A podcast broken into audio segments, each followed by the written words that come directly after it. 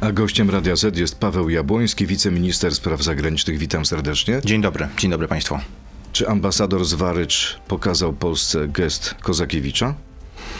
Nie powiedziałbym w taki sposób. Z pewnością cała ta wymiana polsko-ukraińska e, z ostatnich dni e, to jest e, coś, co nie powinno mieć miejsca. Myślę, że zwłaszcza sposób, w jaki to się odbywało, te emocje, które narastały, no to nie było właściwe. Chcę jedną rzecz bardzo mocno podkreślić. Z punktu widzenia polskiego rządu sprawa zbrodni wołyńskiej jest absolutnie jednym z priorytetów. Musimy doprowadzić do tego, żeby jej ofiary zostały upamiętnione w odpowiedni sposób, żeby miały miejsce również badania, ekshumacje. To jest coś, co będziemy razem z Ukrainą, mam nadzieję, krok po kroku realizowali i że będzie się to odbywało w duchu wzajemnego zrozumienia. Myślę, że to też jest pewien proces, który e, będzie następował i sądzę, że e, raczej e, możemy być nawet pewnymi optymistami w tym zakresie, pomimo tych złych emocji, które czasami się pojawiają. To zapytam wprost, czy sprawa Wołynia to jest warunek pomocy Polski dla Ukrainy?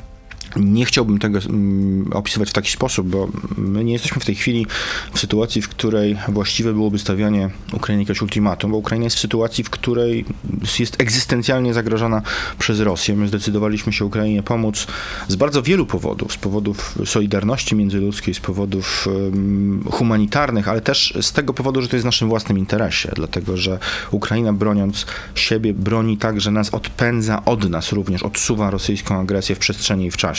To krótki cytat y, pier z pierwszego wpisu pana ambasadora. Jakiekolwiek próby narzucania prezydentowi Ukrainy czy Ukrainie, co musimy w sprawie wspólnej przeszłości, są nieakceptowalne i niefortunne. Czy te słowa pana ambasadora są akceptowalne dla Polski? Myślę, że to nie jest właściwa forma komunikacji, natomiast y, ambasador y, też już ten swój wpis usunął. My też w trakcie tego weekendu no, mamy oczywiście też poza tymi oficjalnymi także bezpośrednie relacje z ambasadorami, którzy są w Polsce. Ja też Pan się kontaktował z panem ambasadorem? No, ja też z ambasadorem Zwaleczem regularnie wymieniam różne wiadomości. W tej sprawie również się e, z nim takimi e, moimi uwagami dzieliłem. Naciskał pan na pana ambasadora, nie żeby nie, nie powiedziałbym, że, nie powiedziałbym, że, że tu chodzi o naciski. Ja raczej staram się, e, rozmawiając z kimś, kto ma inną perspektywę na, na sprawy związane z, czy to z historią, czy z naszymi relacjami, tłumaczyć, jak to zostało odebrane. I mam nadzieję, że e, ten poziom zrozumienia będzie większy. E, sądzę, że sam fakt, że ambasador później następnego dnia zamieścił inny wpis, też pokazuje, że ten proces może iść w dobrym kierunku. Tutaj nie chodzi o to, że ktoś chce komuś coś narzucać, że ktoś chce wymuszać coś na Ukrainie. Wręcz przeciwnie, wymuszone przeprosiny, czy wymuszone działania e, zmierzające do pojednania tak naprawdę no, nie mają takiej wartości jak te, które e, są osiągnięte w wyniku pewnego procesu zrozumienia, edukacji. No to jest to, nad czym będziemy To pracować. zapytam inaczej. Czy słowa pana rzecznika, pana Łukasza Jasiny w wywiadzie dla One Terano, e, to stanowisko rządu i prezydenta Polski. Chodzi o kwestię e, postulatu przeprosin za Wołyń ze strony prezydenta Zeleńskiego. Nasz zasadniczy postulat jest taki, żeby razem z Ukrainą pracować nad tym, aby zbrodnia wołyńska, jej ofiary zostały w należyty sposób pamiętnione, żeby nasze społeczeństwa, nasze narody, także młode pokolenie, które często niestety niewiele o tych zbrodniach wie, bo wielu Ukraińców po prostu się o tym w szkole nie uczyło, żeby to się zmieniało, żeby na tym pracować. To nie chodzi o to, żebyśmy coś komuś narzucali czy wymuszali. Ja jestem przekonany, że do tego dojdziemy, ale też jedną rzecz muszę podkreślić. No jeżeli dzisiaj e, chcielibyśmy sprowadzać relacje polsko-ukraińskie tylko i wyłącznie do kwestii historycznych, niektórzy e, starają się tak to przedstawić, przedstawiać, no to nie jest to właściwe, bo dzisiaj dużo ważniejsza jest kwestia bezpieczeństwa. Zresztą te osoby, które sprowadzają relacje polsko-ukraińskie tylko do historii, bardzo często przemilczają fakt, że rosyjskie zbrodnie na Polsce były na jeszcze większą skalę. No to też świadczy często o tym, jakie są realne intencje tych osób. Ale one Ciężko wyrażają w jakimś trzeba? sensie uczucia niektórych Polaków, którzy myślą sobie tak, daliśmy Ukrainie bardzo dużo, daliśmy kilkaset czołgów, miliardową pomoc, y, miliony Ukraińców zostało przyjętych w polskich domach. No i teraz takie słowa ze strony Kijowa. I myślę, że Jest te emocje są jak najbardziej zrozumiałe. I ja powiem szczerze, że ja też y, nie jestem od tych emocji wolny, bo uważam, że byłoby dużo lepiej, gdybyśmy w tym procesie em, dochodzenia do prawdy i, ujawnia, i, i upamiętniania zbrodni wołyńskiej byli dalej. Myślę, że jest duża szansa, że już nawet w najbliższych miesiącach będziemy się posuwali dalej. Mam taką nadzieję, głęboko wierzę w to, że po stronie ukraińskiej też jest taka wola, nawet jeżeli czasami padają słowa, które paść nie powinny. Ale Czy pan ambasador Zwarycz w tym pierwszym wpisie powiedział, e, czy napisał o jedno zdanie za dużo? Myślę, że e, sama forma tej komunikacji, taka mm, no, trochę przerzucanie się, że coś mówi Polska, coś mówi Ukraina, wchodzenie w taki spór, to nie jest coś, co powinno mieć miejsce i tutaj mm, mam nadzieję, że, że tego rodzaju wypowiedzi nacechowanych emocjonalnie nie będzie ani ze strony polskiej, ani ze strony ukraińskiej, A- że będziemy razem pracowali raczej nad tym, wypowiedź żeby... pana rzecznika Jasiny, czy ona była zaakceptowana przez szefa MSZ-u? Czy powinno się o takich sprawach mówić publicznie, a nie załatwiać tej sprawy w kuluarach? Że to była wypowiedź w wywiadzie, więc trudno, żeby była wcześniej ym, zaakceptowana, bo to była wypowiedź w rozmowie dość dynamiczna i też może nie, nie, nie była sformułowana w sposób idealny. Więc jeżeli e, chcemy osiągnąć cel, a celem jest to, żeby zbrodnia wołyńska była w sposób należyty upamiętniona i żeby była, stanowiła element historii, element dziedzictwa w takiej formie, w jakiej, e, w jakiej powinna być, czyli wskazywanie, e, kto był ofiarą, kto był sprawcą, e, jak ofiary należy upamiętnić. No to jeżeli chcemy taki cel osiągnąć, to jak najmniej emocji, jak, najmniej, jak najwięcej pracy, wspólnej pracy polsko-ukraińskiej. Myślę, że będziemy się posuwać w tej sprawie do przodu. Senator Marcin Bosacki z Platformy Obywatelskiej napisał tak. Francja wozi Zełańskiego na szczyty G7 i Ligi Arabskiej. Niemcy ogłaszają z Ukrainą kontrakt zbrojeniowy, a rząd PiSu wznawia z Ukrainą kłótnie o historię. Jeśli mimo poświęceń Polaków w tej wojnie Polska nie wzmocni swojej pozycji, a inni tak, winni będą kretyni z PiSu. Cóż ja mogę powiedzieć na tego rodzaju, na tego rodzaju tezy? No, pan Bosacki e, niespecjalnie się e, sprawdził w roli dyplomaty. No, był naszym ambasadorem w Kanadzie, no, ale musiał zostać odwołany, ponieważ no, nie mieliśmy do niego zaufania. Ja w pełni podtrzymuję to, e, tę decyzję, te powody, które wtedy miały miejsce. Jeżeli on dzisiaj zarzuca, bo jak rozumiem, tak należy to interpretować, że Polska nic nie robi, a Francja wozi Ukrainę na G7. No, Francja jest po prostu członkiem G7. Polska nie jest w G7, ale akurat w tej sprawie, jeśli chodzi o e, logistykę, no to też mm, przez nasze terytorium e, akurat prezydent Ukrainy e, przejeżdża wielokrotnie. Polska bierze w tym udział. No, jeśli ktoś zamyka na to oczy, no albo nie wie, co się dzieje, albo ma złą wolę. No, to, że ktoś podpisuje kontrakty zbrojeniowe. No, nie wiem, czy pan e, senator, były ambasador Bosacki nie wie, ile Polska pod kątem współpracy zbrojeniowej zrobiła z Ukrainą wcześniej. To on się teraz obudził, że e, teraz Niemcy coś zrobiły po tym, jak Polska przez ostatnie 15 miesięcy przekazała pewnie za trzy razy więcej sprzętu. No naprawdę, trochę rzetelności. Przewodniczący rosyjskiej Dumy Wiaczesław Wołodin domaga się od Polski 750 miliardów dolarów odszkodowania za wyzwolenie spod faszystowskiej okupacji. Jaka będzie odpowiedź Warszawy? Pan, trudno y, zaszczycać tego rodzaju bzdury y, jakąś oficjalną odpowiedzią. Mogę powiedzieć tyle. Pan Wołodin też, y, no, wątpię, żeby nie znał historii, ale on prawdopodobnie zdaje sobie sprawę z tego, że to Rosja będzie za chwilę musiała zapłacić za zbrodnie, których dopuszcza się na Ukrainie i to sumy wielokrotnie większe. Polska utraciła po II wojnie światowej ogromną część swojego terytorium na rzecz e, Związku Sowieckiego. Dzisiaj tam są inne państwa, nikt w Polsce tego nie kwestionuje. To Rosja podważa granice i to Rosja będzie płacić za to, co zrobiła na Ukrainie, nie Polska. To teraz krótka piłka. Tak albo nie. Bardzo proszę o zdyscyplinowanie, panie ministrze, jeśli mogę tak powiedzieć. Ambasador Zwarycz powinien opuścić Polskę. Nie. Tak czy nie? Nie. Zełański powinien przeprosić za Wołyń. Tak czy nie?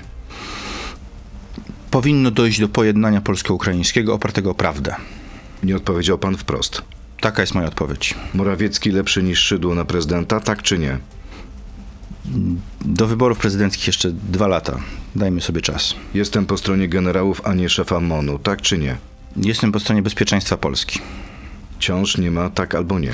To są pytania, na które nie ma jednoznacznej odpowiedzi. To zobaczymy, co z ostatnim. Okręg Królewiecki powinien należeć do Polski. Tak czy nie? Polska nie podważa granic, które są międzynarodowo uznawane. Paweł Jabłoński, wiceminister spraw zagranicznych, jest gościem Radia Z. Przechodzimy teraz do internetu na Radio Z.pl, Facebooka, YouTube'a. Tam zapytam pana ministra o wypowiedź pani profesor Engelking. To jest gość Radia Z. Ale dokończmy jeszcze wątek y, i sprawę Ukrainy i sprawę no, tego zgrzytu. To już kolejny taki zgrzyt po sprawie związanej z ukraińskim zbożem. Coś złego się dzieje na linii Warszawa-Kijów?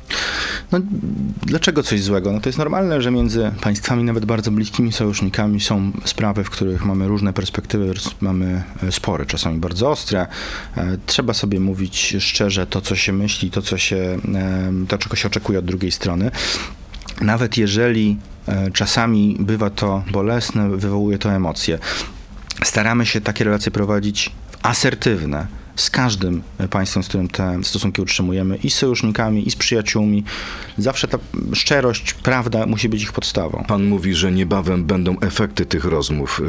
Czy na przykład można spodziewać się jakiegoś y, symbolicznego wydarzenia w 80. rocznicę zbrodni wołyńskiej w lipcu? Ja nie chcę teraz y, opisywać szczegółów, co się może wydarzyć, czego się nie może Na wydarzyć. przykład zastępować- oświadczenie wspólne prezydenta Dudy i Załęskiego. Ja nie chcę wchodzić w rolę też y, różnych, czy to komisji historyków, które e, pracują nad tym, no bo tu mówimy nie tylko, to nie, nie chodzi też o same oświadczenia, jest kwestia na przykład ekshumacji, są kwestie dotyczące upamiętnień. No właśnie, dlaczego Ofiar- nie ma wciąż pozwolenia Ukrainy na to, żeby pochować polskie ofiary zbrodni?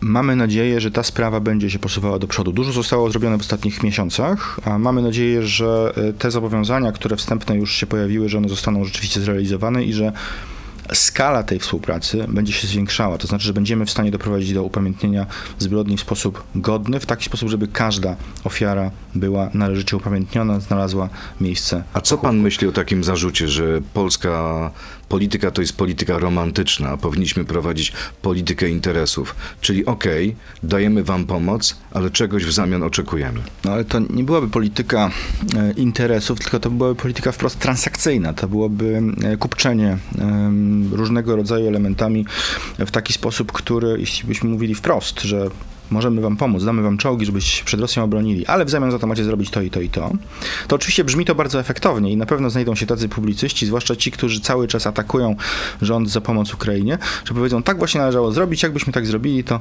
z pewnością Ukraina by się tutaj na wszystko zgodziła. Otóż to tak nie działa. Polityka międzynarodowa nie opiera się na transakcji to raczej jest pewnego rodzaju element, e, może nie tyle stricte wdzięczności, więc to ja nie chcę wchodzić w te, w te tezy, że znaczy, polityka romantyczna. My się nie opieramy na romantyzmie. My się opieramy na realizacji naszych interesów. Naszym interesem jest to, żeby Ukraina zwyciężyła, żeby odparła rosyjską agresję. I zapytam wprost, i to jest ważniejsze niż kwestie historyczne, tak?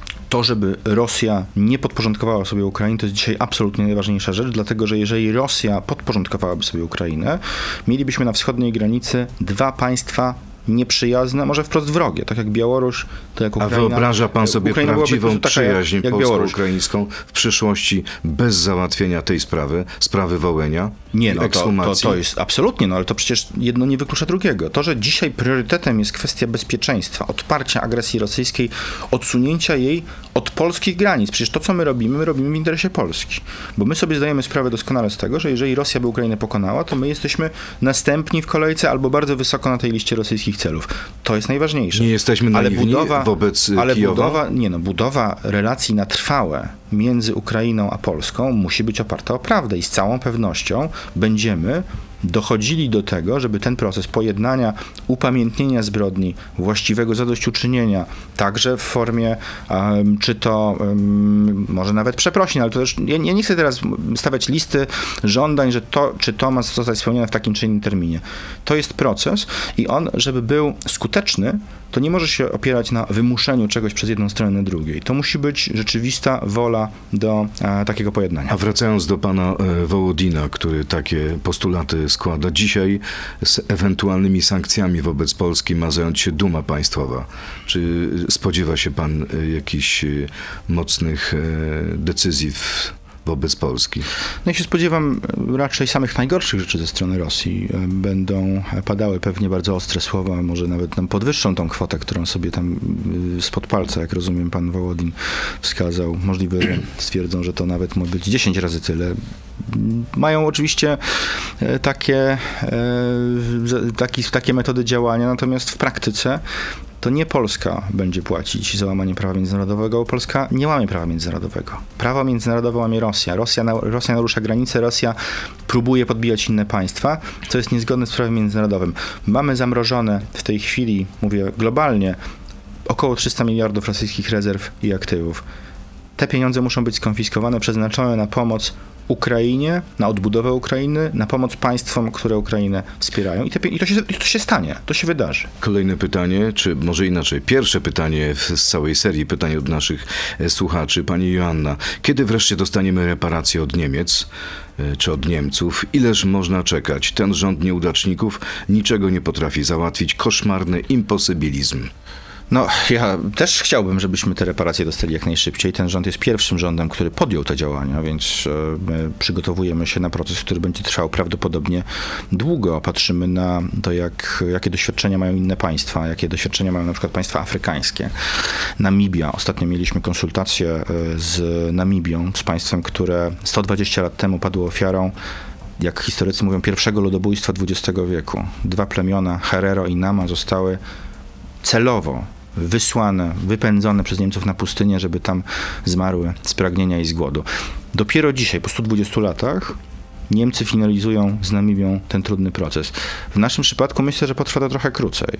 Dzisiaj w Berlinie e, minister Mularczyk będzie o tym rozmawiał. Podjęliśmy te działania. Mamy nadzieję, że wszystkie siły polityczne będą w tej sprawie jednoznaczne, a niestety nie zawsze tak jest. Cały czas na przykład Senat nie chce podjąć pracę nad uchwałą w tej sprawie, która byłaby bardzo pomocna polskiej polityce zagranicznej. Kolejne Od ponad pytanie. pół roku już y, wstrzymali pracę nad tą uchwałą. Dlaczego ambasador Rosji nie został wezwany do Dwanik w związku z rosyjską rakietą, która spadła pod Bydgoszczą?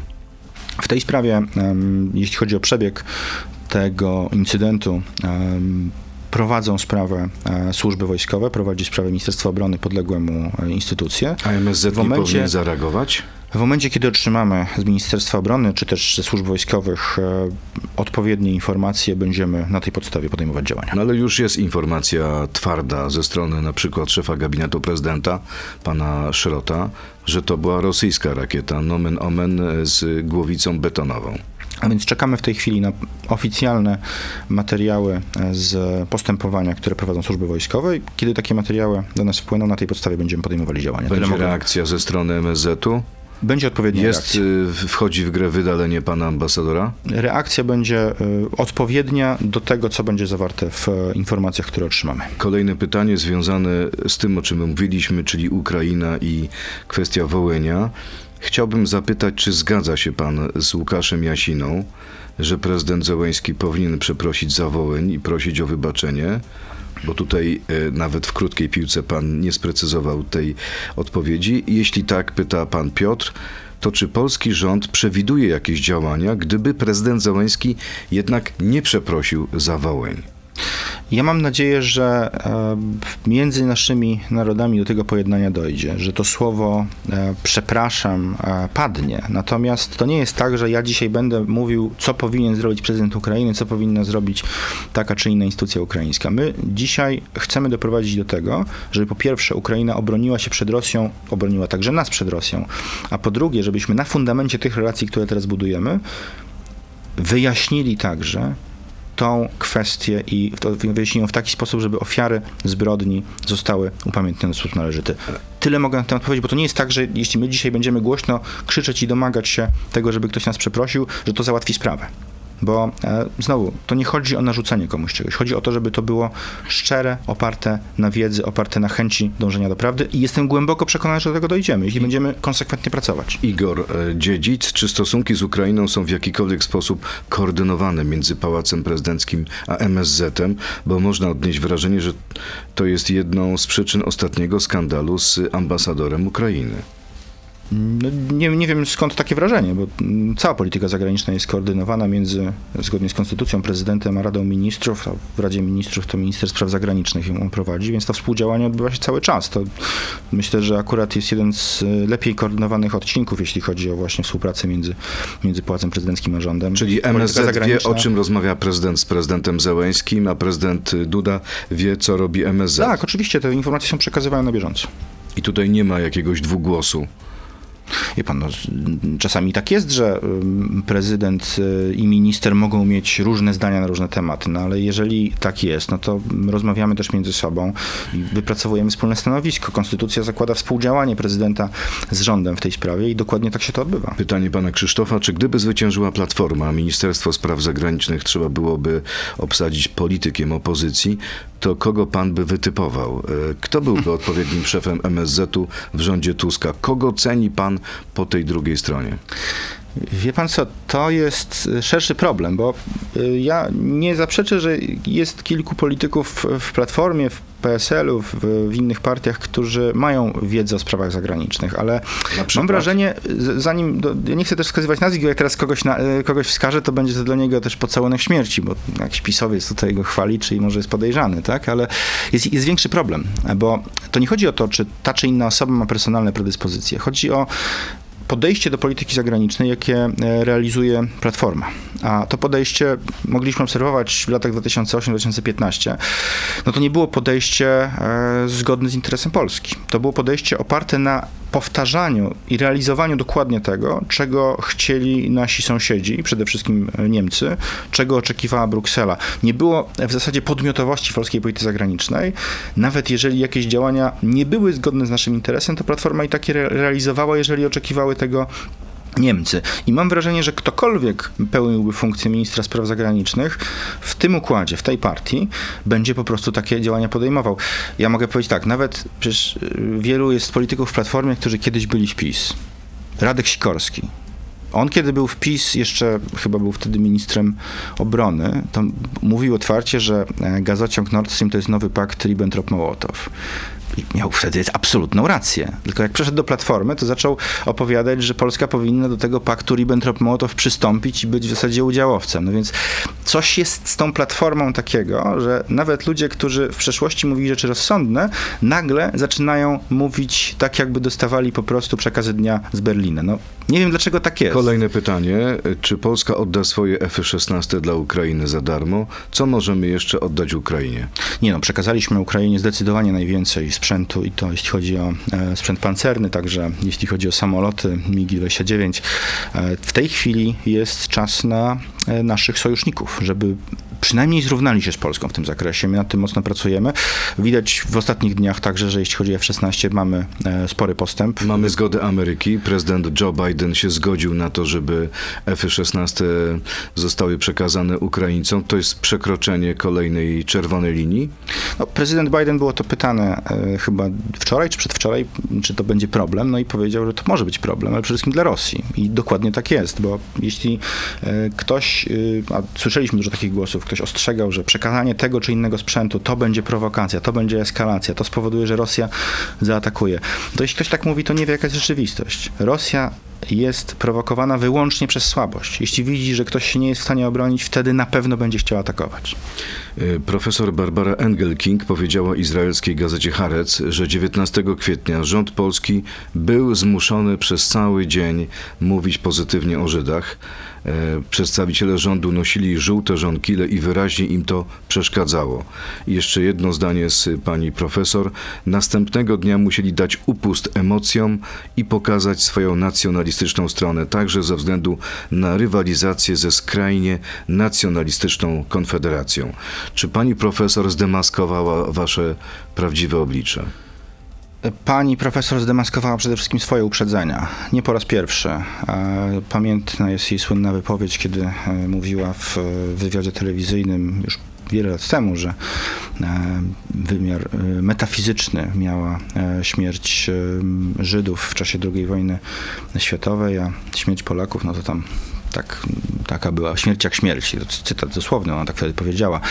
No, niestety mam wrażenie, że tu jest, że tutaj są jakieś uprzedzenia e, i to nie po stronie rządu, bo ja sam też nosiłem e, wtedy żółte żonki, jak co roku noszę, bo dla mnie upamiętnienie ofiar polskich obywateli mieszkańcy getta warszawskiego to byli polscy obywatele, to byli ludzie e, pochodzenia żydowskiego, utożsamiający się z narodem żydowskim, ale to byli również Polacy. Czyli ten I przyczepiony żonkiel w pańskiej marynarce był autentycznym Dla mnie upamiętnianie, Warszawa jest... wyrazem pamięci? Oczywiście, że tak. Warszawa jest miastem dwóch powstań. Powstania w getcie z 1943 roku, powstania warszawskiego z 1944 roku. W obu tych powstaniach polscy obywatele ponieśli ogromną ofiarę.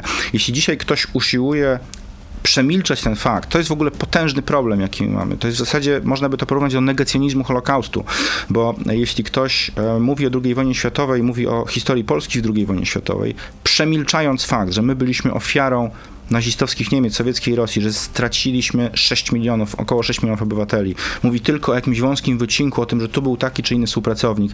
Chce tym wąskim wycinkiem przyćmić fakt, że Polska była ofiarą, no to jest to bardzo podobne do tych ludzi, którzy mówią, że u Żydów też byli tu kolaboranci, więc Holokaust A może, to sami na siebie sprowadzili. tak, Są że- absurdalne tezy. że błędna była reakcja polskiego rządu, pana ministra Czarnka, który w reakcji na te słowa Barbary Engelking powiedział, że obetnie pieniądze jej instytutowi. Wie pan, ja uważam, Jak- że... co to ma wspólnego z wolnością Ja uważam, nie, badań no, z wolnością badań. Każdy może prowadzić badania takie, jak, jak e, uważa za właściwe. Nikt w Polsce nie ma zakazu badania jakiegokolwiek elementu historii. Nawet jeżeli wzbudza to emocje, nikt tego nie zakazuje. Ale brak Co nie pieniędzy znaczy, na te badania jest znaczy, formą no, przepraszam, ale też nie ma, tak, nie, ma, nie jest tak, że polski rząd ma obowią- obowiązek finansować każdego naukowca badającego każdą sprawę, zwłaszcza jeżeli mamy poważne e, powody, by uznawać, że ktoś kieruje się uprzedzeniami narodowościowymi. A mam wrażenie, że w przypadku pani Engelking niestety tak jest.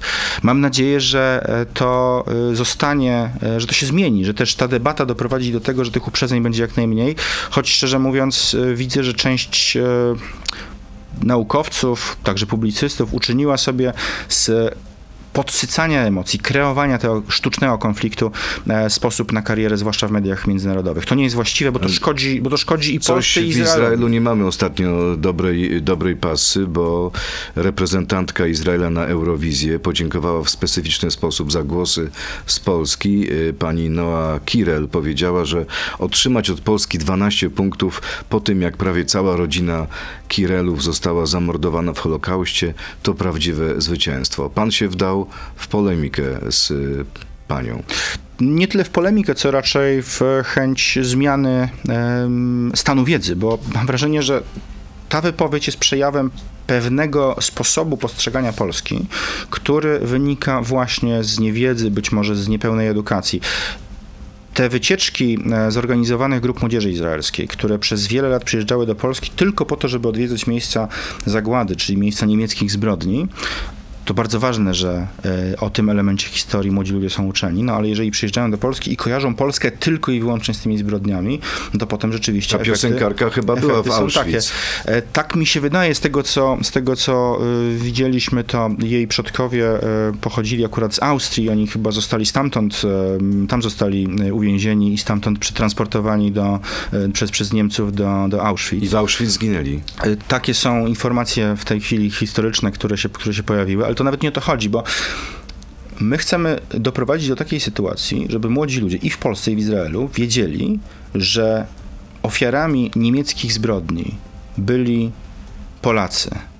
Polacy pochodzenia żydowskiego i Polacy którzy byli obywatelami polskimi y, no, i, polskie, i, i, etniczni Polacy, jak to niektórzy nazywają. Nie lubię tego określenia, bo to jest takie, można powiedzieć, że tu izolujemy. Dla nas nie ma różnicy, czy to był ktoś, kto się utożsamiał z narodem żydowskim, czy z narodem No polskim. dobrze, czy ale jak pan innym. chce zmienić takie myślenie o Polsce, jak Zawarliśmy umowę. Zawarliśmy umowę z Izraelem, która moim zdaniem ma szansę doprowadzić do pewnej zmiany, myślę, że nawet przełomowej, że młodzi ludzie będą do Polski przyjeżdżali, będą odwiedzać także inne miejsca histor- związane Zaprosi z historią. pan y, panią piosenkarkę? Pani, tak, y, jak zadeklarowałem już w sobotę, będziemy również w tym tygodniu starali się zaprosić. Wyślemy do, do, pani, e, do pani Kirel zaproszenie na, na to, po to, żeby przyjechała do Polski, żebyśmy mogli porozmawiać, żebyśmy mogli zrozumieć też, dlaczego ona w taki sposób myśli. To nie chodzi znowu o to, że my jej chcemy coś narzucić i jej tam robić lekcje, tak? bo nikt takich rzeczy nie lubi.